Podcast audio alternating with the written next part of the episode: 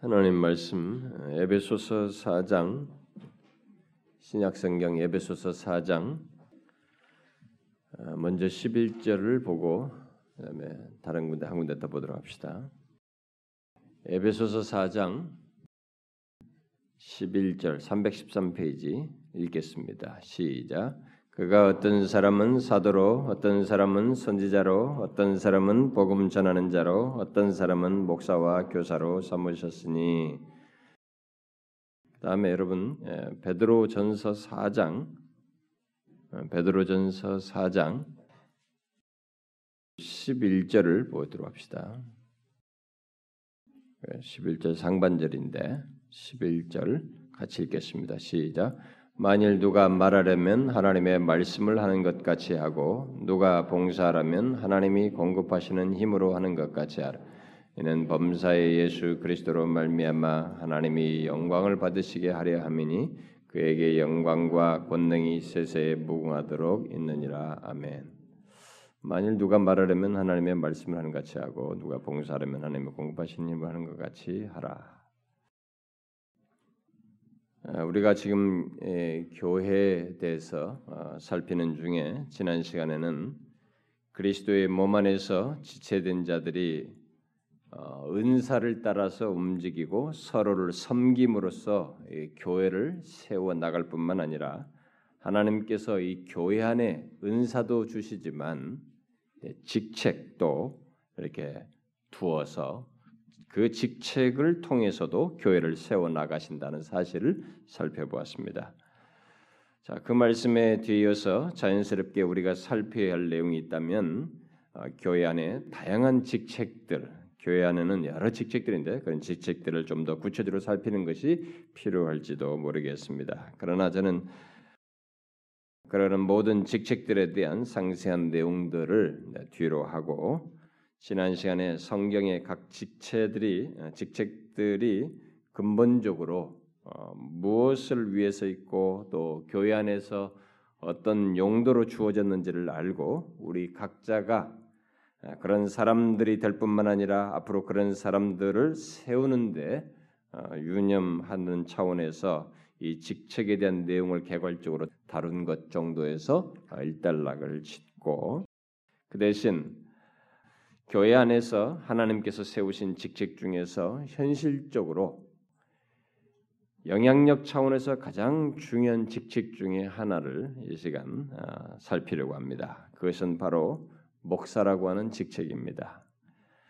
제가 왜 이 시간에 다른 직책에 대해서는 구체적으로 다루지 않으면서 이 목사라는 직책을 이 교회론을 살피면서 별도로 덧붙이려고 하냐면은 이것은 긍정적인 면에서든 부정적인 면에서든 이 목사라는 직책이 교회 안에서 차지하는 비중이 아주 클 뿐만 아니라 목사라는 직책이 그것을 맡은 그 한 사람의 문제가 아니고 교회 전체와 관련되어 있기 때문입니다. 다시 말해서 목사라는 직책은 한 개인이기 이전에 교회 안에서의 직책이고 모든 지체들과 연관된 직책이기 때문에 그렇습니다. 그리고 오늘날 이 교회들이 성도들이 목사와의 관계 때문에 좋았고 풍성한 것 같다가 목사 때문에 더 시험 들고 힘들어하는 일도 있는 이런 것이 비일비재하기 때문에 그렇습니다. 현실적으로 이 땅의 지교회들은 목사를 통해서 많은 영적 유익을 하나님이 세운 이 목사라는 직책을 통해서 많은 영적 유익을 얻기도 하고 반대로 크게 시험에 빠지기도 하고 합니다. 다른 직책보다 그 영향의 정도가 훨씬 크다는 것입니다. 그러므로 목사라는 직책에 대한 이 별, 직책에 대해서 별도로 살피는 것이 어, 좋을 듯해서 어, 이 시간에 이 교회론의 이 직책에 대한 문제가 나왔을 때 덧붙이려고 합니다. 만일 우리 교회 안에서 목사와 관련해서 어떤 문제가 있다면 저와 여러분들 사이나 이런 어떤 문제가 있다면 이런 내용을 다루는 것은 많은 오해를 이야기할 수도 있을 것입니다. 그러나 현재 우리에게는 그런 문제가 없기 때문에 이 시간은 마음 편하게 목사라고 하는 직책에 대해서 어, 살필 수 있을 것이라고 봅니다. 우리는 어, 이 직책을 살핌으로써 그 직책을 주어서 교회를 세우려고 하는 하나님의 뜻을 알고 오해 없이 이 목사라는 직책에 함께 참여할 수 있을 것입니다.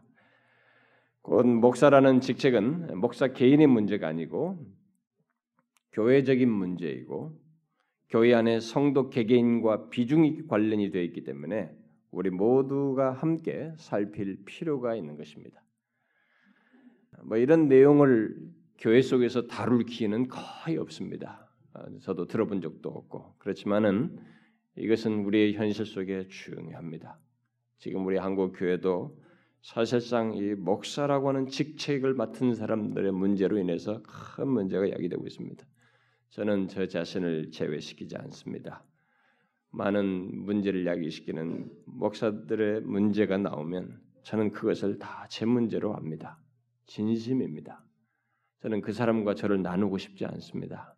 저 사람이 저렇게 악하단 말이지 이렇게 말하고 싶지 않습니다. 그 모든 문제를 저는 연대감 속에서 책임을 통감하면서 보고 있고 그래서 이 문제를 우리는 어쨌든 아는 것이 필요합니다. 교회 안에서의 이 목사라는 직책. 자, 그러면 먼저 이 목사라는 직책이 무엇인지부터 어, 말을 하면 여러분 목사가 무엇입니까? 사실 이것을 말하기 전에 우리가 기억할 것이 있죠. 그것은 어, 베드로 사도가 그리스도의 지체들이 가진 은사를 말하면서 우리가 읽은 그 베드로전서 4장에서 은사들을 크게 두 부류로 나누고 있는 것을 보게 됩니다. 하나는 말씀을 말하는 은사와 봉사하는 은사, 섬기는 은사로 나누어서 말하고 있습니다. 여기서 먼저 각각 은사를 받은 대로 선한 청지같이 서로 봉사하라 이렇게 말함으로써 모든 은사는 근본적으로 청지같이 봉사하는 것이라고 말을 한 뒤에 곧바로 그 은사를 사용한 봉사를 두 부류로 나누어서 덧붙이고 있는 것을 보게 됩니다. 그게 11절의 내용인데 만일 누가 말하려면 하나님의 말씀을 하는 것 같이 하고 누가 봉사하려면 하나님이 공급하시는 힘으로 하는 것 같이 하라. 이렇게 나누고 있습니다. 자, 이 둘로 나뉘는 걸 잘 보시면 뭐 어떻게 나누고 있습니까? 하나님의 말씀을 말하는 은사와 봉사하는 은사예요. 사실 말하는 은사도 봉사하는 넓은 의미에서 포함시켜 주습니다 그럼에도 불구하고 일단 구분을 하고 있습니다. 교회 전체를 놓고 볼 때 누가 하나님의 말씀을 말하는 것 마, 말하는 것 이것은 다른 지체들을 섬기는 것 이것보다 뭔가 이렇게 구분지어서 나누는 것을 보는데 이 일단은 이 두 가지는 다 똑같이 청지기 같이 해야 됩니다. 음? 말씀을 말하는 것이나 다른 지체들을 섬기는 것 다 이것은 청지 같이 하는 것이에요. 그럼에도 불구하고 베드로 사도는 그런 기저 속에서 하나님의 말씀을 말하는 은사를 구별해서 언급하고 있습니다. 그러면 하나님의 말씀을 말하는 은사는 무엇을 말할까? 그것은 모든 그리스도인들이 하나님의 말씀을 전하는 기본적인 내용을 말하는 것인가? 그것은 아닙니다. 이것은 하나님께서 부르시고 그런 은사를 특별히 주어서 교회 안에서 공개적으로 인정을 받아서 교회를 섬기도록 세운 구별된 직책, 곧 하나님의 말씀을 말씀 선포를 위한 구별된 직책을 두고 하는 말입니다. 우리는 먼저 이런 구별이 있다는 것을 기억할 필요가 있습니다. 그래서 바울이 본문 이 같이 읽은 에베소 4장에서 말하는 직책은 바로 그런 직책의 구별을 언급해주고 있는 것인데 그 그가 곧 하나님이죠. 어떤 사람은 사도로, 어떤 사람은 선지자로, 어떤 사람은 복음 전한 자로, 어떤 사람은 목사와 교사로 삼으셨다라고 말하고 있습니다. 이렇게 지금 언급하고 있는 이들 모두는 하나님의 말씀을 말하는 은사와 관련된 사람들이에요. 그러면서 동시에 말씀 선포를 위해서 하나님께서 교회 안에 직접 세우신 구별된 직책들이라고 하는 것을 말해주고 있습니다. 그렇다고 해서 이 직책을 맡은 사람들이 교회 안의 다른 지체들보다 종류가 다른 부류이다라고 말하는 것은 아닙니다.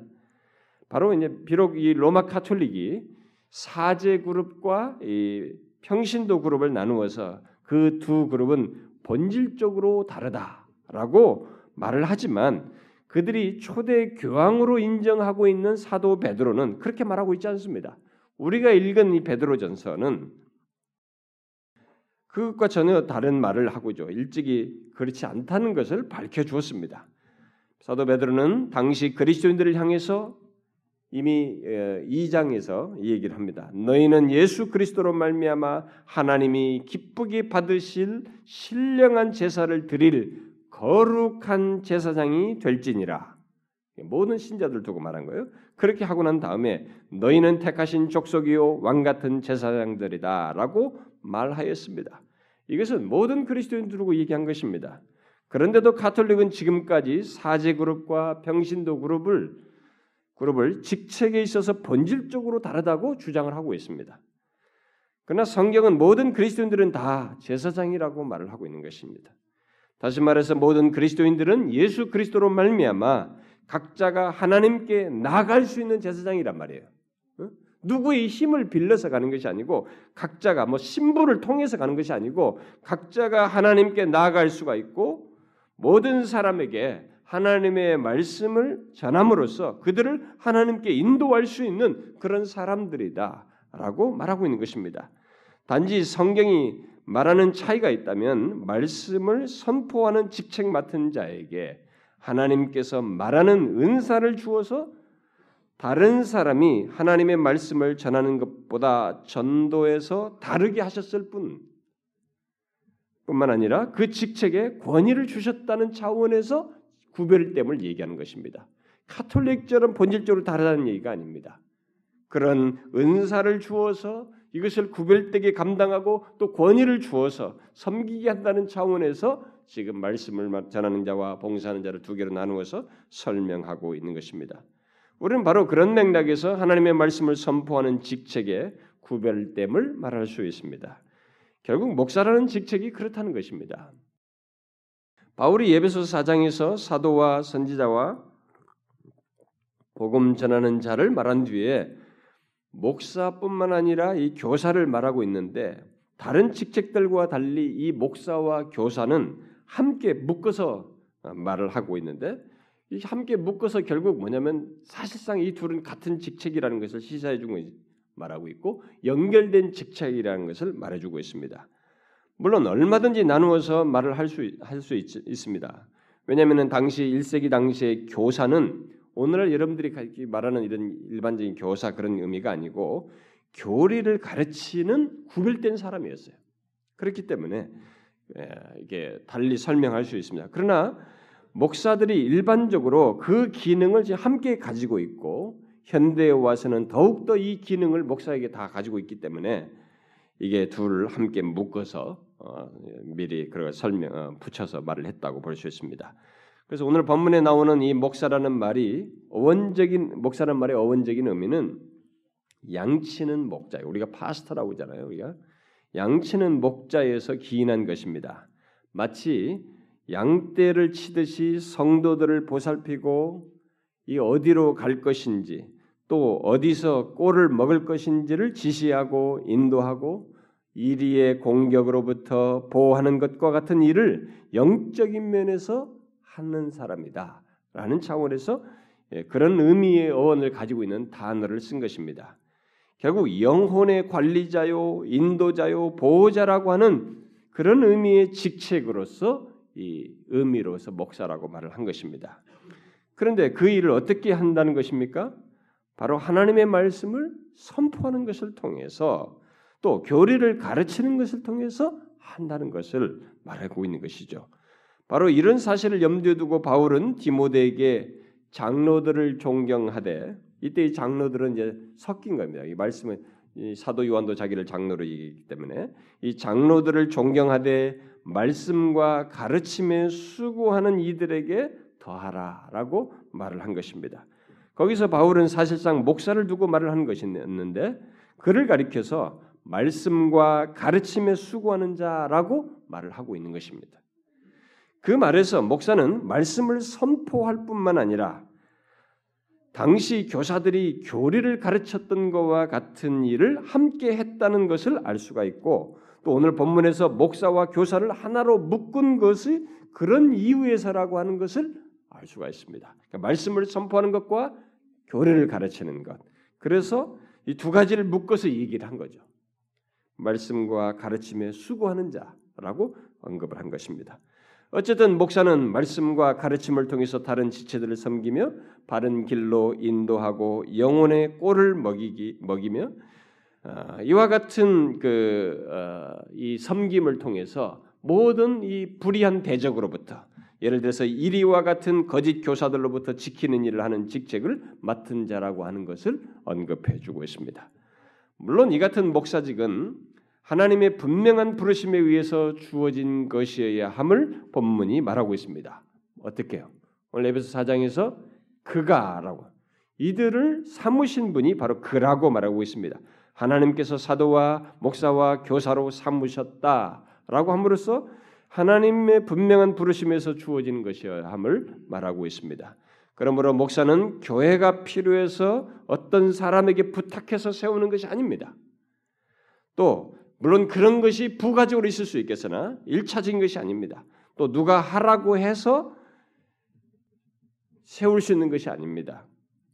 예를 들어서 뭐 부모나 교회 어른들이 아, 너는 참 교회에서 잘 자라고 착하고 참 이게 열심인 거니까 네가 목사 되면 좋겠다.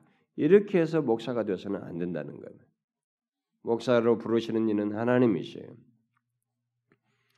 예, 오늘날 이 교회 안에는 이 부르심과 관련해서 불분명한 사역자들이 너무 많습니다. 자신의 개인적인 의도에 의해서 된 사람들이 많은데 그것은 아닙니다. 그러니까 제 기능을 못하는 것입니다. 제 역할을 못하는 것입니다. 목사는 하나님이 부르셔야 됩니다. 목사를 불러 세우신 분은 본문에서 말한 대로 분명히 하나님이십니다. 그뿐만 아니라 하나님께서는 자신이 불러 세운 자에게 그 직책을 잘 수행하도록 곧 하나님의 말씀을 전파하고 가르치도록 그 은사의 정도를 이 가르치는 은사의 정도를 남보다 더하여서 교회를 세우도록 하신다는 것을 말해주고 있습니다. 교회 안에서 말씀을 선포하는 목사직은 바로 이런 전제 속에서 감당하는 것이어야 합니다. 그런데 우리의 현실은 이 같은 목사직에 대해서 많은 오해를 나타내고 있습니다. 다시 말해서 하나님께서 교회 안에 두신 이 목사라는 직책에 대해서 목사 자신들을 비롯해서 성도들까지 많은 오해를 하고 있습니다. 본래 하나님께서 교회 안에 목사를 두신 주된 목적인 앞에서 설명한 대로 말씀을 선포하고 가르치는 일, 일을 이 목사들로부터 제대로 하지 못하게 할 뿐만 아니라 성도들도 그렇게 하지 못하도록 하는 목사들도 그렇게 하지 않을 뿐만 아니라 성도도 그렇게 하지 못하도록 하는 이것이 우리의 현실입니다. 오늘날 기독교회가 제 모습을 갖지 못하고 세상 앞에서 이 무기력해져가는 이런 이유 중에 하나는 여러분 그 중심에는 이 목사라고 하는 직책이 있습니다. 저는 그것을 분명하게 인정합니다. 여러분 이 교회 교회가 교회답지 않거나 교회가 무기력해질 때 그 중심부에는 이 목회직의 온전치 못함이 있어요. 특별히 그 온전치 못함 중에 목사의 주된 직책인 말씀을 선포하고 가르치는 것 이것이 제대로 되지 않아서 생겨나는 일이라고 봐요. 그래서 이런 일을 흔히 많은 사람들이 말합니다. 강단이 약해졌기 때문에 그렇다. 오늘날 이 강단이 이 엔터테인먼트예요. 어? 여기서 사람들을 흥겹게 하려고 합니다. 이 강단은 교회를 바르게 세우고 교회의 본래 목적을 제대로 하기 위한 그런 직책으로서의 기능을 감당해야 할 자리예요. 말씀을 선포하고 가르치는 그 직책인데 이 강단이 그 기능을 하지 못하여서 강단이 약해져서 현실이 이런 현실이 벌어지고 있다는 것입니다. 이것은 저의 말만이 아닙니다. 수많은 경건한 사람들에 의해서 공통적으로 계속 강조된 것입니다. 영국이 영적으로 침체됐을 때 그 침체됐던 그 상황을 강단이 약해졌기 때문이라고 그 시대마다 외쳤어요. 로존스 목사도 자신이 서기 이전에 그 세대를 향해서 그렇게 외쳤는데 그게 사실입니다. 근데 한국 교회도 마찬가지입니다. 현재 한국 교회 현실도 강단이 약해졌기 때문에 이 목사의 직책이 제대로 수행되지 않기 때문에 오늘날 이 교회가 세상 앞에서 무기력해지고 있는 한 이유라고 말할 수 있습니다. 그러면 왜 강단이 약해졌을까? 그것은 그 무엇보다도 목사들이 하나님의 말씀을 선포하는 일과 가르치는 일에 전무하지 않기 때문에 그렇습니다. 그리고 사도들의 말대로 말씀을 잘 전하기 위해서 기도하는 일에 함께 진력하지 않기 때문에 그렇습니다. 오늘날 우리의 현실은 목사들부터가 그렇게 하지 않고 있을 뿐만 아니라 교회의 성도들 또한 그렇게 하지 못하도록 하는 이런 구조를 우리가 가지고 있습니다. 제가 보기에 우리 한국 교회는 한국 교회의 목사들은 거의 슈퍼맨 수준이에요. 뭐 외국에서 목회하는 사람들은 다 혀를 내두릅니다. 거의 우리들은 슈퍼맨 같습니다. 옛날에 이 청교도들처럼 말씀을 연구하는데 슈퍼맨 같은 것이 아니고 너무 많은 종류의 일을 하면서 목회를 하다 보니까 슈퍼맨이에요. 너무 엉뚱한데 바빠서 이 슈퍼맨이 되는 것입니다. 매주 여러분의 설교와 기도회, 뭐 성경 공부, 인도, 그리고 온갖 경조사에 쫓아다니고 교회 그 많은 성도들의 모든 문제들 그런 데도 관여하려고 하고 다양한 신방들을 하고 대외적인 일까지 요즘은 정치적인 데까지 개입해서 하려고 하고 그렇게 다 잘하는 그런 것을 다 하는 거 보면 저로서는 상상하기가 어렵습니다. 만일 우리가 신방이라는 걸 하게 될 때 이 사람의 영혼에 직접적인 유익을 주기 위한 것이면 아니면은 괜찮아요. 음? 이 사람의 영혼을 믿, 예수를 믿도록 도와주기 위해서나 또 영혼의 위기를 만난 자를 바르게 세워주기 위해서 신방하는 것이면 괜찮습니다. 그러나 우리의 축하 정도의 차원에서 이 목사가 들락거릴 문제가 아니거든요. 그렇게 시간을 쓸 이유가 없는 것이에요.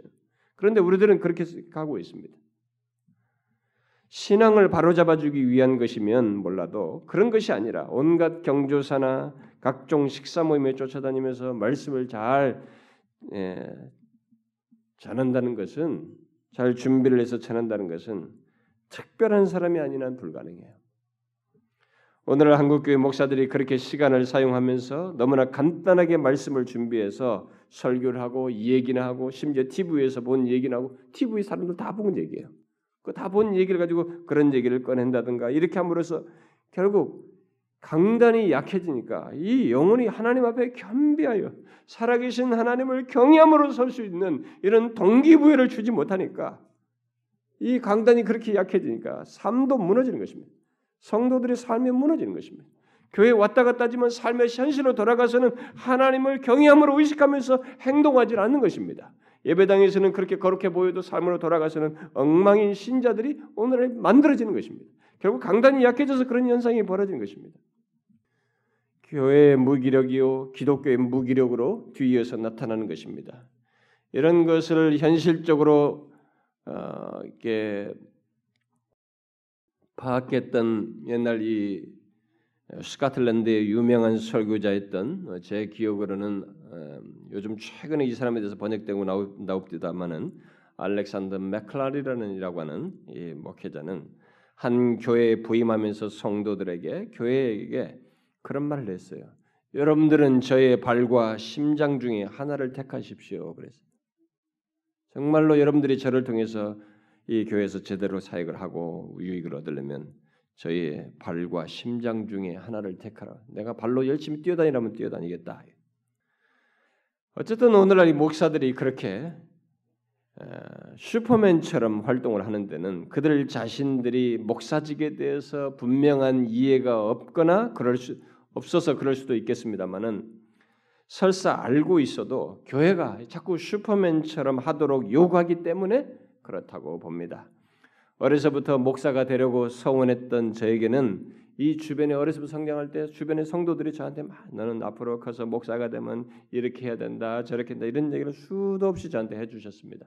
그런 것을 들으면서 자라왔는데 그것이 멈추질 않았어요. 교육전사가 됐을 때도 주변에서 하, 전사님은 이렇게 해야 됩니다. 부교육자 되고 하, 목사님은 이렇게 됩니다. 지켜보겠습니다. 뭐 얼마나 무서운 얘기들 하는지 몰라요. 이래야 됩니다. 저래야 됩니다. 예, 그 말들 중에는 제 입장에서 거의 생각지 못한 귀한 말들도 분명히 있었어요. 제가 들어야 될 내용들이 있었습니다. 그러나 어려서부터 들어온 이야기를 종합해 보면 목사는 거의 네가 목사가 되면 거의 슈퍼맨 할아버지 정도는 돼야 된다. 이런 얘기였습니다. 사람들은 항상 목사는 특별히 이래야 된다. 이 특별히 항상 붙어요.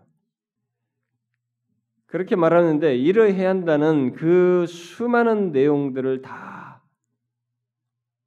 어, 수용 못할 것 같은데도 불구하고 그 말 앞에 특별히를 더 붙여가지고 모든 것에서 탁월해야 된다고 하는 그런 논지로 예, 이 얘기를 했습니다. 너는 특별히 말씀을 잘 전해야 된다. 이것은 뭐 그래도 아주 좋습니다. 특별히 시간을 잘 써야 된다. 특별히 기도를 많이 해야 된다. 특별히 사랑이 많아야 된다. 참 저한테 두려운 얘기였어요. 특별히 온유하고 겸손해야 된다. 뭐 이 정도는 정말 좋습니다. 어, 근데 그 외에도 이 특별히 많이 붙어요. 특별히 신방을 잘해야 된다. 사람들과의 관계가 좋아야 한다. 심지어 음악을 잘해야 된다. 넌 지휘도 할 줄 알아야 된다. 옛날에는 일종 보통 운전 면허증을 따야 된다 그래서 이종 갖고는 안 된다. 요즘은 뭐 컴퓨터 무슨 뭐 워드 프로세서 기능 이런 걸 잘해야 되고 영어 회화도 잘해야 된다고 말해요. 어느 교회에서들은 그런 걸 보고 뽑기도 합니다. 저는 아주 바보 같은 교회들이라고 저는 생각이 되는데 그뿐이 아닙니다. 옛날 부교육자 때 제가 자주 들었던 말 중에 하나는 목사는 특별히 잘 먹어야 된다는 거죠. 아 저는 그 얘기 참 많이 들었습니다. 부교육자 때 목사는 특별히 잘 먹어야 된다. 이제. 왜냐하면 신방 가서 주는 음식을 거절하지 말고 다 먹어야 된다. 다 먹어야 이제 좋아한다는 거, 기뻐한다는 것입니다. 그런데 저는 사실 소화 소화량이 부족한 거예요. 예, 소화력이 부족해서 많이 먹지 못하는 사람인데 그게 아주 힘들었습니다. 그런데도 저는 이 부격자 시대부터 많이 못 먹는 것 때문에 아주 찐빵을 많이 먹었어요. 담임 목사님을 비롯해서 장로님, 권사님, 집사님 등 모두가 한 마디씩 했는데 그 요지는 목사는 무엇이든지 잘 먹어야 돼. 신방 가서도 많이 먹어야 된다는 거예요. 근데 목사님은 참 너무 못 먹어서 탈이잖아요. 앞으로 힘들 거예요. 목회가. 곧잘 먹는 것도 목회 잘하는 것 중에 한 요소라는 이것을 노골적으로 사람들이 말했습니다. 지금 저는 그런 기성교에서 사역하지 않고 있기 때문에 이제는 그런 고문을 당하고 있지 않습니다만은 지금도 기성교에서는 그런 말들이 많이 먹힙니다. 그래서 우리가 목회가 아니라 먹회다라고 합니다. 이 우리 교회에서 사역하다가 간 이 남상수 목사님이 가자마자 이렇게 쪄가지고 왔어요. 그 왜 그러냐 그러니까 막 하루도 두 번, 세 번씩 먹어야 된다. 아, 너 굉장하다는 거야. 저녁이 돼도 먹고 계속 먹는다. 아, 신방가 뭐든 막 하여튼 많이 먹어야 하는데. 그래서 제가 사실 굳이 어디 먹는 자리 가면 제가 누구 좀 잘 먹는 사람 옆에 데리고 가지고 막 질러 넘기면 심지어 제 아내한테도 넘기고 다 넘기고 막. 예, 그런데 오늘날의 현실이 그렇습니다. 오늘날 참 잘 먹어요. 여러분들이 모르십니다. 목사들이 얼마나 잘 먹는지. 예, 잘 먹습니다. 우리 성도들 중에 참 못 먹는 사람들도 많은데 목사는 의외로 잘 먹어요. 저는 그 잘 먹을 때마다 가끔 양심에 찔려요. 하나님 앞에 가면 나는 정말 저 사람들보다 너는 더 잘 먹고 왔지 않느냐 이렇게 말할 것 같아가지고 양심에 찔립니다. 어쨌든 오늘날 그렇습니다. 오늘날 우리 한, 오늘날 교회는 목사들에게 이런 식으로 얘기하면서 특별히 특별히 하면서 특별한 요구들을 많이 하고 있습니다. 그러나 여러분 그 결과로서 목사들에게 생겨난 것이 무엇인지 아십니까? 그것은 바로 목사가 교회 지체들을 가장 크게 돕고 섬기는 것이요 하나님께서 불러 맡기신 주된 일, 곧 하나님의 말씀을 선포하고 가르치기 위해서 온 마음을 쏟고 모든 열심을 다해야 하는 이런 것들이 결국 목사들에게서 점점점 사라지게 되었다는 것입니다. 그런 나머지 강단이 서서히 메말라져 가고 강단이 너무 얄팍해져 가고 결국 성도들이 메마름으로 이어져서 나타나는 현상이 있게 되었다는 것입니다. 목사는 슈퍼맨이 되면 안 되는 것입니다. 목사는 다른 무엇보다도 말씀과 기도에 전념하여서 그 사역을 교회 안에서 충실하게 해야 되는 것입니다. 이것은 정말로 외로운 길입니다. 여러분 남들이 보지 않는 가운데서 말씀과 씨름하면서 세월을 보내는 게 쉽지 않습니다. 어? 정말로 쉽지 않아요. 때로는 나가서 놀고 싶고 쉬고 싶고 어디 돌고 싶습니다. 그런데도 그 시간을 말씀을 준비하면서 보내는 것이 쉽지 않습니다. 그러나 그것이 일이에요. 주된 일인 것입니다. 그외 일들은 교회의 다른 지체들이 은사를 따라서 하면 되는 것입니다. 결국 교회는 서로 그렇게 함으로써 목사로 하여금 말씀을 선포하고 가르치는 일에 전념하도록 배려하는 것이 되는 것이죠. 목사가 하나님의 말씀을 선포하고 가르치는 것은 지적인 충족을 시켜주는 것도 아니고 어떤 정보들을 잘 모아서 전달해 주는 것도 아닙니다. 오히려 굉장히 중요한 일을 하고 있는 것입니다. 뭐예요? 부패한 인간의 영혼, 이 세상의 어떤 교양과 프로그램으로도 되지 않는 영혼, 그리고 아무리 좋은 얘기를 듣고 영화를 보고 드라마를 보고 스포츠를 해도 이게 다뤄지지 않는 인간의 부패한 영혼, 지독스럽게 완고하고 자기중심적이며 폐역한 인간의 영혼을 살리고 하나님께로 돌아오게 하고 그들을 각성시켜서 하나님의 은혜를 덧입게 하는 소생시키게 하는 이 중대한 일을 영혼의 변화의 중대한 일을 맡아서 하는 것입니다. 바로 그런 신적인 역사를 위해서 목사는 말씀과 기도에 전념해야 하는 것입니다. 그러나 어느 교회 성도들이 그렇게 생각하나요? 이것은 표시가 나지 않는 것입니다. 자기들은 앉아서 1시간 30분 설교 듣는 것 그것만 생각하는 것입니다. 그것이 있기까지 얼마나 씨름을 해야 되고 그것이 결국 자기들에게 얼마나 유익이 되는지를 생각하지 않는 것입니다. 그래서 오늘날 같으면 우리가 로이뉴스 목사가 1년에 두 달씩 휴가를 가서 설교를 위해서 다음 준비를 위해서 이렇게 시리즈를 개관하고 준비하는 일에 영국 사람들은 이해했어요. 로이존스 목사가 자기들에게 너무 설교 유익을 줬기 때문에 그 두 달에 이 사람이 쉬면서 하는 것이 분명히 우리에게 유익이 된다고 믿었던 것입니다. 우리나라 사람들은 그렇게 하겠어요? 논다고 생각합니다. 우리는 가서 뭐 하고 있냐? 우리 다 열심히 일하면서 하는데 목사가 말이게 한 달씩 두 달씩 가도 뭐 놀고 있다고 생각합니다. 우리에게는 그런 개념이 없어요. 일주일에 일주일을 써야만이 이 하나님의 말씀을 선포할 수 있는 그런 것이 돼야 되거든요. 오늘날 교회들은 그렇게 생각하지 않습니다. 여러분 우리 교회는 그래도 많이 낫죠. 제가 처음부터 이런 말씀을 전하면서 양육해서 좀 덜하고 있지요. 그러나 우리 한국 교회 성도들 대부분은 목사가 경조사 이런 데 안 오게 되면 자기 문제 안 오면 실망하고 심지어 뭐 상처받았네 어쩌네 하고 힘들어요. 우리의 현실은 담임 목사가 와야 신방도 파워풀하고 더 능력 있고 담임 목사가 기도해야 축복도 더 크게 임하는 이런 식의 생각을 기복적인 생각에 잔뜩 젖들려 있습니다. 만일 능력 있게 말씀을 전하는 특정한 목사님을 통해서 많이 사모하는 것이면 그 특정한 목사가 와서 좀 우리 은혜를 주었으면 좋겠다는 이런 영적인 사모함과 갈급함이라면 특정한 목사를 구하는 것은 필요하다고 봐요. 그러나 그런 것이 아니고 기복적이고 이기적인 생각에 의해서 담임 목사를 고집하고 누가 와야 되고 어? 그에게 맡겨진 직책, 직책이 충실하게 감당되지 못하는 것을 신경 쓰지 않는 이런 것들이 우리들에게 현실 속에 있는 것입니다. 이미 앞서서 살핀 바대로 교회는 목사 한 사람에서 움직이는 것이 아닙니다.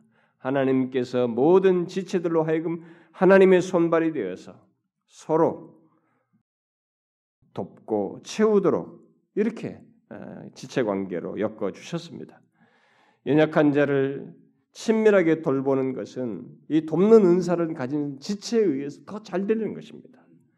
그런 자들을 통해서 교회를 세우시고 또 그러기 위해서 또 다른 직분들도 세워 주시는 것이죠. 제가 이 음악적 재능이 없습니다만은 이게 응? 그 다른 사람이 하면 되거든요.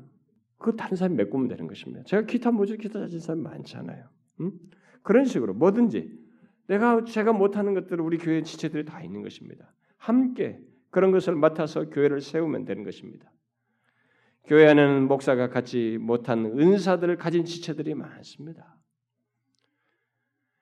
성경의 은사 목록이 말하듯이 마음이 상한 자를 찾아 위로하는 그래 상담을 하고 돕는 위로의 은사를 가진 사람이 있어요.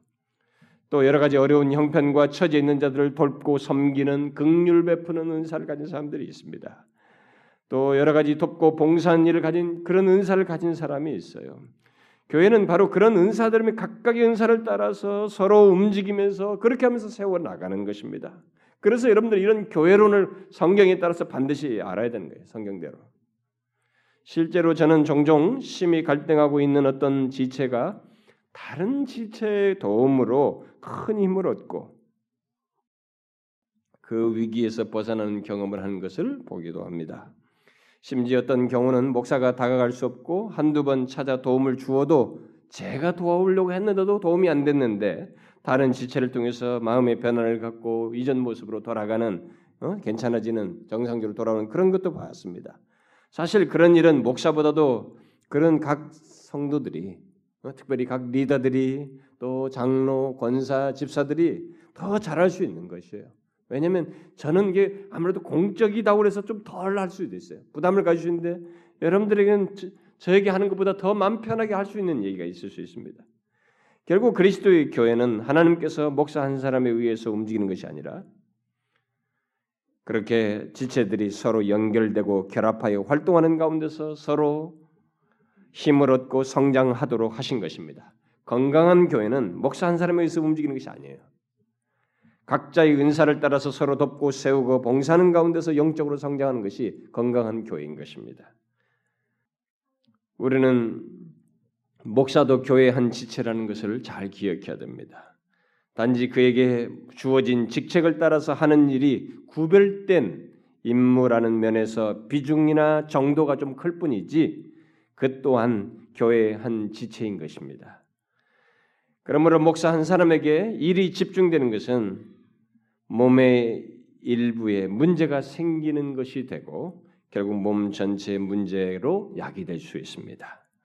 바로 그런 맥락에서 평신도를 깨운다는 말과 함께 제자 훈련을 시키고 또 여타의 평신도 훈련을 시키고 있습니다만은 그것은 사실상 성경의 은사를 통해서 움직이도록 하는 것을 프로그래밍화한 것이라고 볼 수 있습니다.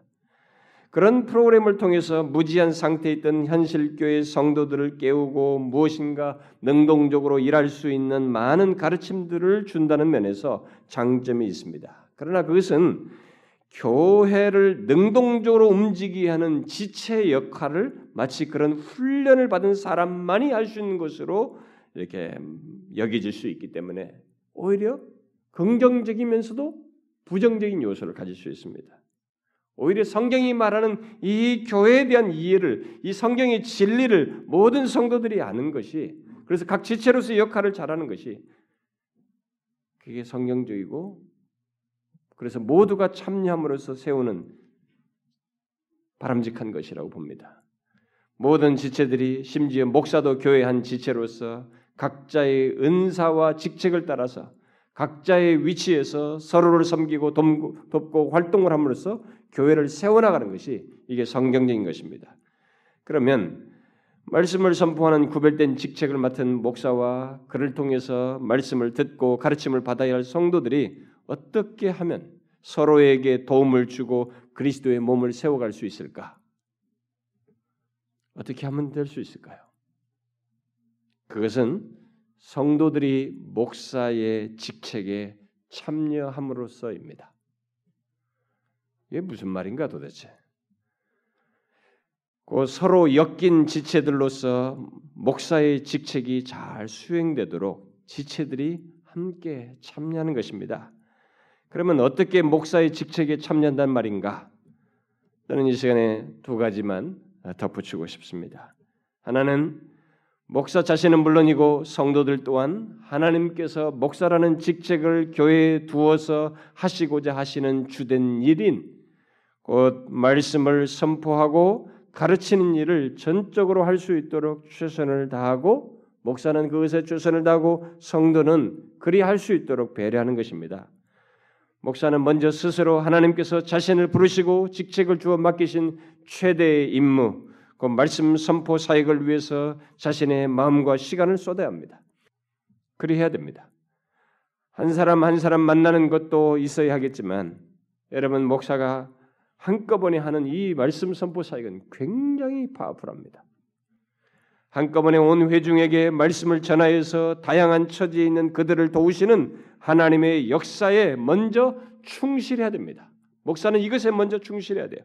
하나님은 말씀, 말씀 선포를 통해서 많은 사람을 동시에 다루십니다. 3천 명이 회개했어요. 한 사람의 설교인데 3천 명의 마음이 이 사람이 다 개별적인 인격체들인데 각각의 심령을 다 다루었습니다. 그래서 일일이 만나는 것에 수십 배, 수백 배, 수천 배의 일이 일어날 수 있는 것입니다.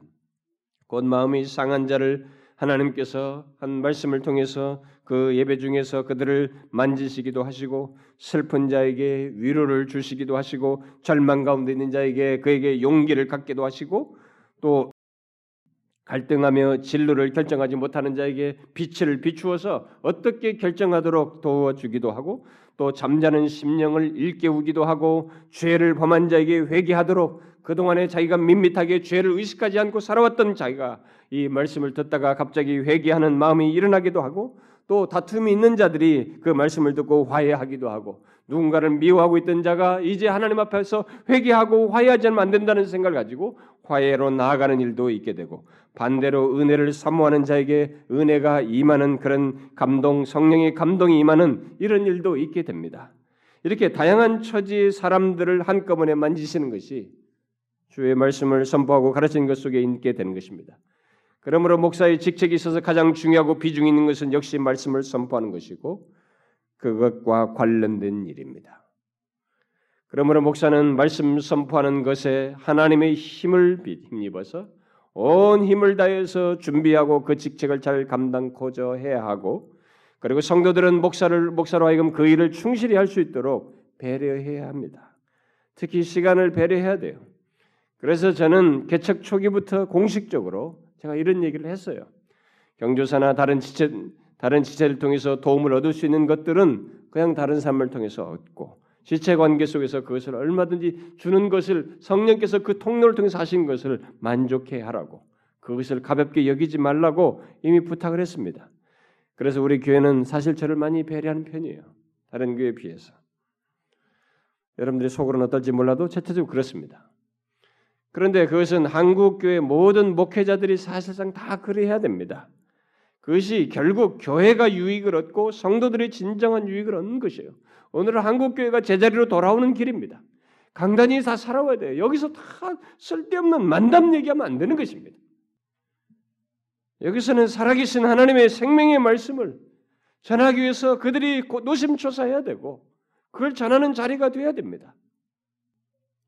그런데도 일반 교회에서 잘 안 되고 있는 것은 목사들도 말씀 선포에 대해서 힘쓰지 않는 문제도 있고 그것을 힘들어하고 성도들도 경조사나 이런 다양한 것에 그 시간을 빼앗아 그로 하여금 하지 못하도록 하고 있기 때문에 그렇습니다. 특히 중직자들을 그 목사와 가까운 사람들이 더 목사의 시간을 뺏어요. 자기들의 어떤 문제에 최소한 나 정도는 이거 해야 되는데 안 했다고 실망하고 뭐 이렇게 합니다. 그래서 이율 배반적인 모습을 드러내죠. 여러분 교회를 생각해서 배려야 됩니다. 목사는 개인이 아니에요. 물론 목사는 말씀만 전하는 자는 아닙니다. 앞에서 말한 대로 영혼의 유익이 되는 많은 일들을 해야 합니다. 그러나 그 모든 일의 핵심이요 중심은 바로 하나님의 말씀을 준비해서 선포하고 가르치는 일입니다. 그 일을 할 수 있도록 사적인 여러분들의 욕심을 때때로 절제하고 배를 해야 돼요. 시간적인 배를 해야 되는 것입니다. 저 같은 경우는 여느 탁월한 목사님들처럼 사실 저는 아직도 멉니다. 이 말씀을 준비해서 설교하는 것에 아직도 저는 멀어요. 아, 멀어서 수요 말씀이나 이 주일 난 예배 말씀 같은 경우는 거의 시간이 많이 걸려요. 어떤 이 뭐 초기에는 꽉 이틀씩 걸렸어요. 특히 아직도 제가 이 설교를 손으로 쓰고 있기 때문에 시간이 더 많이 걸려요. 뭐 새벽기도 말씀 외에 수요, 금요, 주일 오전, 심지어 주일 오후까지 있을 때는 게다가 이 뭐 성년부 모임 한답시고 그런 것도 그 성년부도 인도하고 이렇게 하면 그런 주간에는 시간이 거의 없습니다. 다른 데 시간을 쓸 쓰고 감당할 정도로 어, 되지가 않아요. 제 능력으로는. 만약에 다른 데 시간을 쓰면서 그 많은 것들을 제가 감당하면 여러분들은 파악지 못할지 모르지만 그때 그 내용들은 부실할 겁니다. 뭔가 조금 부실할 거예요. 어떤 목사들에게는 저의 이런 말이 좀더 어, 과장스럽게 들릴지도 모르겠어요. 그러나 2, 30분짜리 그것도 뭐 예와 한두 개 섞어 가지고 하는 설교를 한다면 저도 이 새벽 기도는 2, 30분 저 설교 원고 준비 안 해요. 그냥 충분히 더 절제하죠, 제가. 다른 사람들 기도하라고. 일부러 절제해서 더 빨리 끝내는 편이지 2, 30분 정도는 쉽게 합니다. 그건 그리 문제되지 않습니다. 그러나 성경 본문이 말하는 내용을 어느 정도라도 제대로 전하기 위해서 본문과 씨름하며 그 내용을 상세히 전하려고 하면 그렇게 준비하지 않으면 안 돼요. 시간이 많이 걸립니다. 어느 큰 교회 목사는 아주 유명한 우리 한국에서 유명한 목사입니다. 그래서 최고로 존경받는 설교자라고 하는 그런 칭호까지 듣고 있는 그 목사는 월요일 날 주일날이 끝나면 월요일 날 설교에 벌써 들어가죠. 윤곽을 그때 한다고 그래요. 그리고 그걸 계속 곱씹으면서 작성하고 작성해서 금요일 날이면 그 설교 한 편을 금요일부터는 암기한다고 그럽니다. 그래서 무원고 설교로 예, 설교를 한다고 그래요. 근데 그걸 뭐 1부, 2부, 3부 해주면 한 편이잖아요. 어차피 한 편 가지고 몇번 할 뿐이죠. 그렇게 설교한다 합니다. 여러분 제가 그렇게 한다면 저도 그렇게 하겠습니다. 두 시간짜리라도 저는 그렇게 하겠어요. 한 번만 제가 그렇게 한다면 저도 그렇게 준비해서 원고 안 보고 좀 해보겠어요. 저는 원고 암기할 시간도 없어요. 겨우 한 번 작성하고 읽어보고 올라오기 바쁠 정도 제 시간이 저는 모자랍니다. 제 능력이 그밖에 안 돼요 아직까지.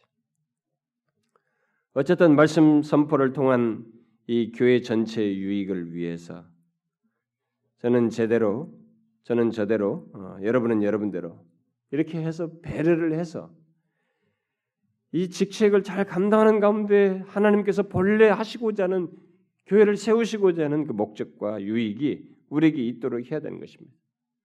물론 현재까지 여러분들 중에 여러분들은 저를 잘 배려하고 있습니다. 우리에게 뒤에 온 사람들은 어떨지 모르지만 다 배려해요. 뭐 모르죠. 속으로는 어떤 불만을 가지고 있는지 몰라도 우리에게는 진짜 저한테 잘 배려하는 편이에요. 그러나 그것이 우리들에게 궁극적으로 유익이 된다는 생각을 하셔야 됩니다. 2000년대 초에 한 조사 결과에 따르면 우리나라의 조국교회 목사들, 한국교회 목사들 중에 약 40%가 남의 설교를 뺏기거나 도용한다는 통계가 있었습니다. 그런데 최근 1, 2년 전에 다시 조사한 결과에 보면 50%에 이르렀다는 얘기가 아, 나왔습니다. 저는 그 이유 중에 하나가 목사들이 다른 일로 너무 바빠서 설교를 준비하지 못하기 때문이라고 생각합니다. 도용하는 사람들이 그래요. 제가 목사들을 향해서라면 다른 말을 하겠습니다. 그러나 일단 교회와 관련해서 말하면 우리의 현실은 성도들이 자기 교회 목사로 하여금 말씀 선포하는 직책을 잘 수행하도록 배려하지 않아요. 말 자꾸 잡아당깁니다. 그야말로 목사들이 너무 많은 곳에 쫓아다니고 너무 많은 일에 마음이 빼앗기도록 하고 있습니다. 그러니 설교도 엉망이고 설교를 해도 이게 만담이라고 상식적인 얘기는 하고 뻔한 얘기예요. 물론 이 뻔한 얘기도 우리 반복해서 드려야 됩니다. 여러분 복받기 위해서 기도하고 뭐 문제가 있을 때 기도하고 뭘할때 하십시오. 그리고 전도 잘하시고 뭐 하시고 뭐 하시고 그럼 복 받는 것과 다 연관해서 그래서 껐다가면 복을 팔아먹는 거야. 무슨 얘기를 하든 축복과 연결시키면 사람들은 행복해하고 일단 위로가 되니까 그런 얘기로 다 잡아끄는 것입니다. 여러분 성경에 그것밖에 없어요? 성경은 복을 얘기해도 하나님이 어떤 과정 속에서 어떤 의도와 동기 속에서 그런 걸 말하는지를 밝히고 있습니다. 그걸 우리가 이 얘기를 해야 돼요. 근데 사람들이 그거에 자기들도 도취되는 거예요. 그러니까 사람들이 지금 그 대충 그렇게 하니까 자기들도 시간이 없으니까 어쩔 수 없고 성도들도 이제 뭐 이해를 해주는 거죠. 그렇게 하거나 또 성경에 있는 지식을 마치 강의하듯이 하는 거예요. 씨름해서 본문을 씨름해서 자신을 통해서 성령의 감동으로 준 것들을 하는 것이 아니라 뭐 강의하듯이 편한 방식이에요. 강의가 편한 것입니다. 여러분 설교와 강의는 다른 것입니다. 설교는 더 어려워요. 그것이 아니니까 사람들이 그러면 설교로 채워주지 못하니까 사람들을 체험적으로 내모는 것입니다. 응? 체험적으로 내몰아서 사람들을 체험하는 쪽으로 막 이쪽에 빠지도록 대리만족 시켜주는 것입니다. 아니면은 여러 가지 활동을 하게 만드는 것입니다. 무슨 회 무슨 회 가지고 뭐 얼마나 많이 돌아다니는지 모릅니다. 제가 한 가지 죄송스러운 것은 우리 교회 나이 드신 분들을 제가 좀 모시고 1년에 한 번이라도 이렇게 효도 관광 비슷하게라도 좀 모시고 돌아다녔는데 온 교회는 그게 수도 없이 많거든. 모임과 등 활동들을 중심으로 돌리는 것입니다. 제가 그거 아직도 한 번도 못 해봤어요. 진짜 금년에 해볼까 이런 생각이 들 정도로 죄송한 마음이 있어요. 최군사님 아니라 안 해도 된다 이거죠. 이 설교 들어서 그런 건가요? 어쨌든 우리가 그게 목사의 직책에 충실하지 못하도록 하는 그 이유가 우리들의 현실 속에 있습니다. 그냥 그것을 도와야 됩니다. 그다음 또 한 가지만 더 덧붙이면 성도들이 목사의 직책에 참여하는 길은 목사는 말씀을 열심히 준비하여 선포하거나 가르치는 일에 충실하고 성도들은 바로 그 말씀을 듣고 반응하는 데 충실하는 것입니다. 여러분 이건 굉장히 중요합니다. 이게 목사의 직책에 여러분들이 참여하는 것입니다. 여러분들 중에 어떤 사람은 자신들이 하나님의 말씀을 열심히 사모하고 또 듣는데 열심인 것이 목사가 그 직책을 잘 수행하는 것과 무슨 상관이 있느냐라고 할지 모르지만 깊은 연관이 있습니다. 제가 여러 번 언급했습니다만 왜 20세기 최고 설교자였던 로이 존스 목사가 그 회중들에게 사역을 마무리할 쯤에 감사하다고 했느냐? 그 이유가 있어요, 여러분. 그는 그의 회중이 자신을 만들었다고 어, 고백했습니다. 그 말은 달리 말하면 자신을 통해서 전한 설교를 결국은 성도들이 만들었다는 것입니다. 자신도 만들었지만은 성도들이 함께 참여했다는 것입니다. 다시 말하면 그의 회중들이 그가 준비하여 전하는 말씀을 듣기 위해서 열심히 참여함으로써 자신을 만들고 그 장황한 강의 설교를 하게 했다는 것입니다. 목사들도 그걸 이러면 따분하다고 그러는데 요즘은 한국 목사들도 따분하다고.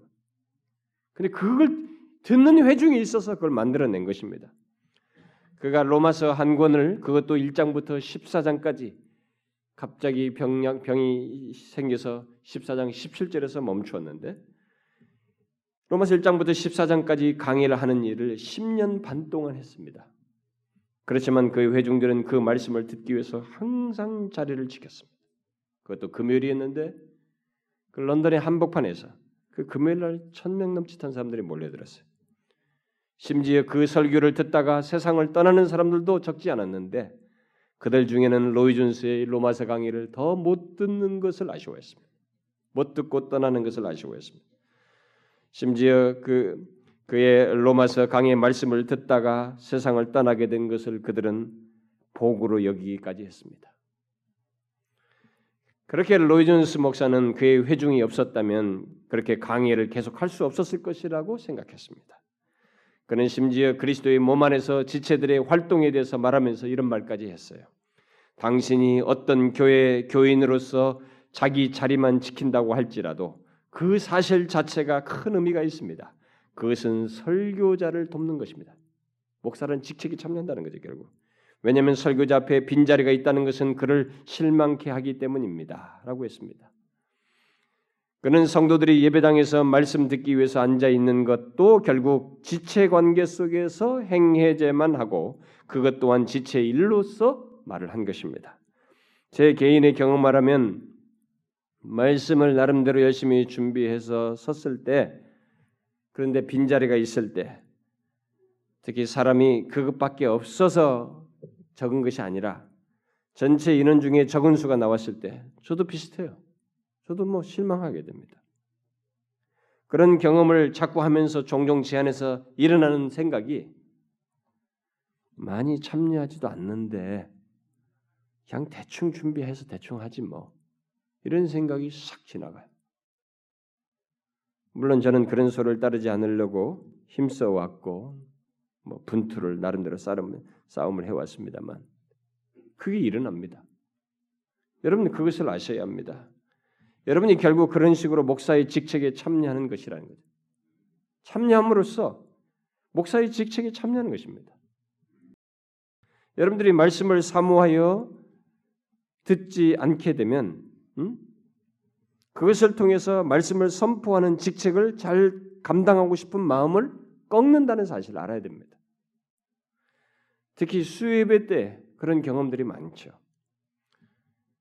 여러분 그때 전하는 내용들 여러분들이 언제 들을 수 있겠어요? 제가 수요일날 의외로 중요한 내용들 많이 했습니다. 요한일서 강의도 그때 했고 계시록 강의도 수요일날 했습니다. 에베소서 강의 뒷부분도 다 수요일날 했습니다. Sola Scriptura 같은 것도 다 수요일날로 넘어가서 했습니다. 여러분들이 이런 것들을 언제 다 듣겠어요? 제가 앞으로 또 이거 끝나면 수요일날 성경 전체를 복음의 관점에서 개관하겠다고 했는데 수요일 날 아니면 여러분들 언제 듣겠어요? 여러분 중에 지금까지 계시록 계시록 같은 거 전체 한번 강의 들어본 적이 있습니까? 제가 목사 되기까지 계시록 강의를 전체 들어본 적이 없었어요. 겨우 해봐 2장 3장 설교 좀 들어봤습니다. 여러분 저는 주일 오후나 아, 금요일보다 주일 오후나 금요일은 그래도 제가 사용해서 하기 때문에 주로 많이 그렇게 준비 시간이 없어요. 많이 못 합니다. 그러나 수, 수요나 주일 오전은 시간을 더 많이 쓰고 있습니다. 좀 더 시간을 사용해서 준비를 하는 거죠. 물론 흔히 하는 말대로 이렇게 말할 수도 있죠. 한 사람을 놓고라도 설교자는 열심히 전해야 되지 않느냐. 알겠습니다. 무슨 말인지 알겠어요. 그러나 만일 본래 한 사람밖에 없는 회중이라면 그렇게 하겠어요. 그러나 많이 있는데도 안 나오고 있다면 그건 문제가 다른 것이에요. 물론 우리 교회는 다른 교회에 비해서 비율적으로 많습니다. 우리 교회 집회는 다른 교회에 비해서 비율적으로 높은 편이에요. 그러나 여러분들이 한 가지 알아야 될 것이 있습니다. 그것은 목사의 변질은 조금씩 이루어져요. 저도 변질되어 왔습니다. 제가 제 자신을 봐도 그래요. 조금씩 변질이 이루어지는데 그 원인 중 일부의 책임이 교인들에게 있습니다. 저는 만일 성도들이 모두 하나님의 말씀 듣기를 간절히 사모하고 깨어서 갈망한다면 목사들이 나태해질 수 없을 것이라고 믿습니다. 잠을 줄여서라도 더 충실히 준비하고 더 하나님을 의지하면서 말씀 증거할 것이라고 믿습니다. 여러분 저는 여러분 모두를 생각하면서 어떻게 해서든지 좋은 꼴을 먹이고 또 균형 있는 양식을 전달하기 위해서 또 바르게 인도하려고 나름 힘써요. 또 계속 그러기를 원합니다. 그러나 여러분도 제가 계속 그리 하도록 열심히 말씀을 사모하여 듣는 것으로 이 목사의 직책에 참여하셔야 합니다. 그 말씀에 반응하는 것을 통해서 참여하셔야 돼요. 바로 그런 교회가 건강한 교회예요. 참된 교회를 추구하는 것입니다.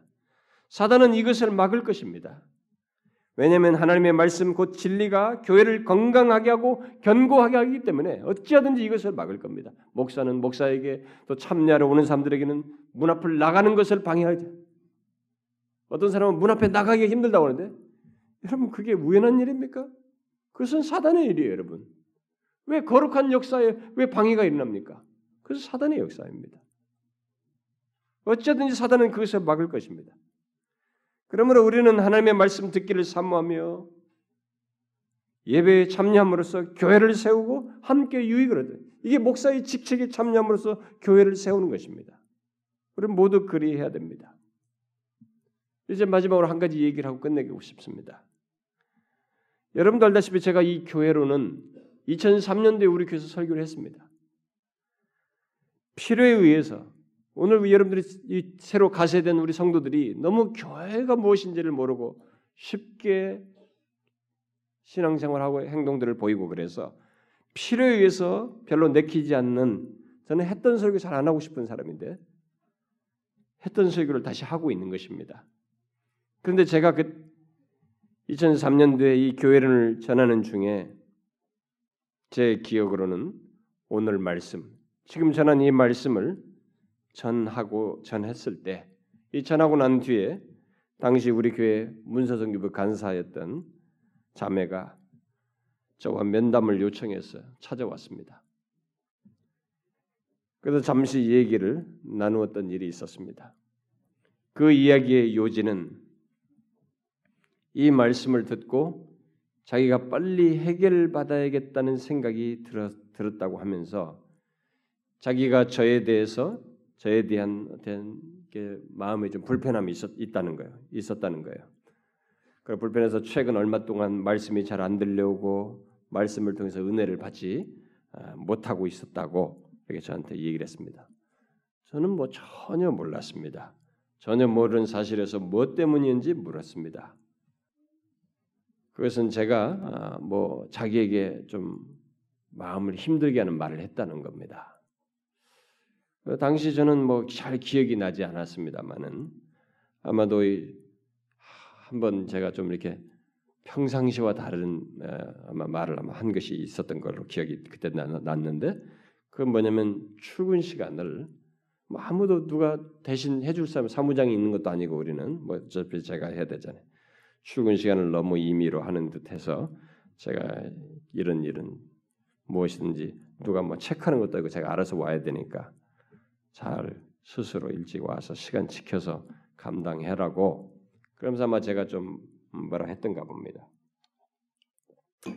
목사가 사무적인 얘기를 할 때도 이렇게 설교하듯이 편안하게 하기를 성도들은 다 기, 대합니다 그래서 우리 사역자들도 제가 설교하듯이 자기들을 말해주길 원해요. 자기들이 잘못한 것은 내가 그것도 술술 넘어가 주길 바래. 근데 그건 뭐 교회 전체를 필요해상 제가 어떤 건 지적해야 된단 말이에요. 그러면 그런 걸 또 상처받았다고 그래요. 그러니까 목사가 참 어렵습니다. 그죠? 그손 그런데 안 하고 싶을 정도예요. 그러니까 아마 이제 그런 일이 벌어졌던 것입니다. 제가 왜 이 얘기를 하느냐면은 교회 안에 성도와의 목사의 관계는 그렇게 서로 모르는 가운데서도 영향을 미치는 중요한 관계라는 것입니다. 저는 몰랐습니다. 서로가 모르는 관계에서 이렇게 중요한 영향을 미치고 있다는 것입니다. 그러므로 목사와 성도는 어떤 일이 있어도 말씀을 통한 은혜를 얻는데 방해가 되거나 막힐 만한 것을 갖지 않아야 합니다. 가졌으면 해결을 해야 돼요. 이전 간사처럼 저조차도 모르는 가운데서 그러하다면 그것을 서로 사랑 가운데서 용납하고 평화하기를 힘쓰므로써 그 상태를 처리해야 합니다. 여러분 목사와 성도의 관계를 자꾸 개인적 차원에서 개인 감정적 차원에서 생각하면 안 됩니다. 교회의 지체 관계 속에서 특별히 교회 머리 대신 그리스도께서 은혜를 주시기 위해서 세운 관계요. 나를 위해서 지체로 두어 이끄시는 주님과 연관되어 있는 직책이라고 하는 것을 생각을 하셔야 합니다. 특히 나의 영혼에 영혼이 은혜를 얻고 영적으로 성숙하기 위해서 구별된 직책을 주어 맡긴 자라고 하는 생각을 하셔야 합니다. 그리 개인적인 기분이나 그저 어떤 감정적인 차원에서 보면 안 되는 것입니다. 어떤 말을 들었을 때도 그 말을 개인적인 감정 차원으로 자꾸 들으면 안 되는 것입니다. 그 어떻게 가끔 저 무슨 얘기하면 저를 자꾸 개인적으로 생각해요. 응? 제가 이 교회를 얘기하는 거예요. 그리스도의 머리 지시 아래서 제가 사실상 개인적이면 덮어버리고 싶어요. 그리고 감정이 관계 갖고 싶습니다. 좋은 게 좋은 거니까요. 그런데도 제가 어떤 때는 쓴소리 하는 것입니다. 개인적으로도 누구에게. 그게 뭐예요, 여러분? 그건 구별된 직책을 맡아서 하는 것입니다. 이 직책 때문에 하는 것이에요. 그래서 개인적으로 감정적으로 보면 안 되는 것입니다. 그저 영혼의 유익과 은혜 얻는 도구로서 주께서 세우신 자요 통로로 쓰고 있다고 하는 차원에서 보아야 합니다. 그래서 그 관계에 문제가 생기면 특히 어떤 이유에서든지 목사로 인해서 말씀의 은혜를 얻지 못하거든. 그때부터는 내가 단순히 시험 듣고 시험 들고 힘드는 것을 넘어서서 말씀을 통한 하나님의 은혜를 정상적으로 얻지 못한다는 이 중대한 문제가 야기되는 줄 알고 어떻게 해서든지 처리해야 돼요. 서로 사랑 가운데 용납하여 평화하기를 힘쓰므로써 처리해야 됩니다. 피하는 것으로 능사가 아니에요. 교회는 하나님이 직접 음성을 팍팍팍 주시면서 은혜 주실 수 있는데 그 방법을 택하지 않았어요.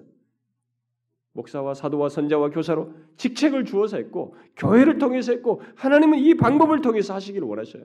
이 세운 것이 있기 때문에 여기에 우리가 그렇게 참여해야 됩니다. 오해가 있거나 문제가 있으면 그것을 나누어서 처리해야 됩니다. 이것은 결국 목사의 직책에 여러분이 참여하는 것이고 이것을 통해서 영적인 유익을 얻는 것입니다. 저는 주께서 우리 교회 안에 목사와 성도 사이에 어려움 없이 제가 사역을 마무리할 때까지 아니 그 이후로 우리 교회가 존재할 때까지 이 목사와 성도 사이에 그런 문제가 없이 하나님이 원래 주어서 은혜 주시고자 하는 그 통로를 충실하게 함으로써 견실한 교회, 참된 교회, 건강한 교회, 하나님이 기뻐하시는 교회로 세워지기 원합니다. 여러분 보십시오. 역사 속의 모든 교회가 세월이 가면서 유지를 못해요.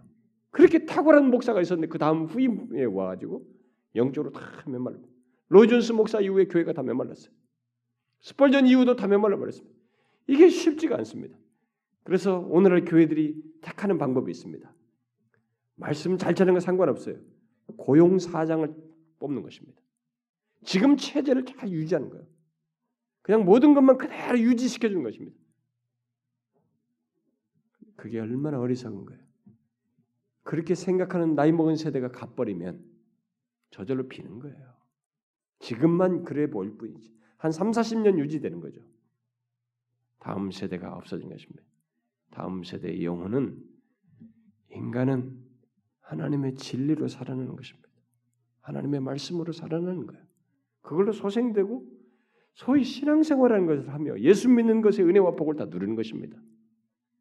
주께서 우리 교회 저를 비롯해서 계속되는 후임이든 누구든지 목사와 성도 사이에는 혹시 이런 세운 직책에 따라 충실해서 은혜가 소통되고 주어지는 그런 일만 있기를 소원해요. 여러분, 여러분도 목사의 직책에 잘 참여하십시오. 그래서 한 사람으로 집중하자는 게 아닙니다. 그렇게 함으로써 교회를 잘 세우자는 것입니다. 기도합시다.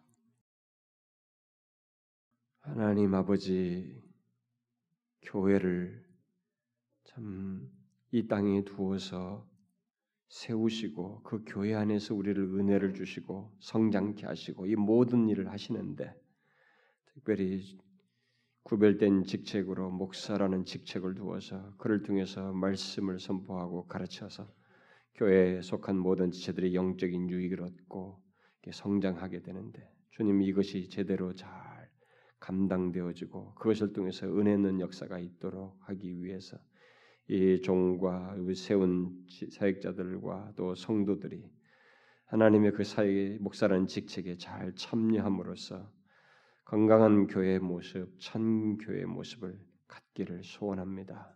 주님 우리 교회 안에서 역사하여 주셔서 우리가 서로 겸손히 주의 은혜를 구하며 참 맡겨진 일에 충실함으로써 주님이 기뻐하시는 교회 모습을 갖게 하여 주옵소서. 주의 은혜와 자비만을 구하옵고 예수 그리스도의 이름으로 기도하옵나이다. 아멘.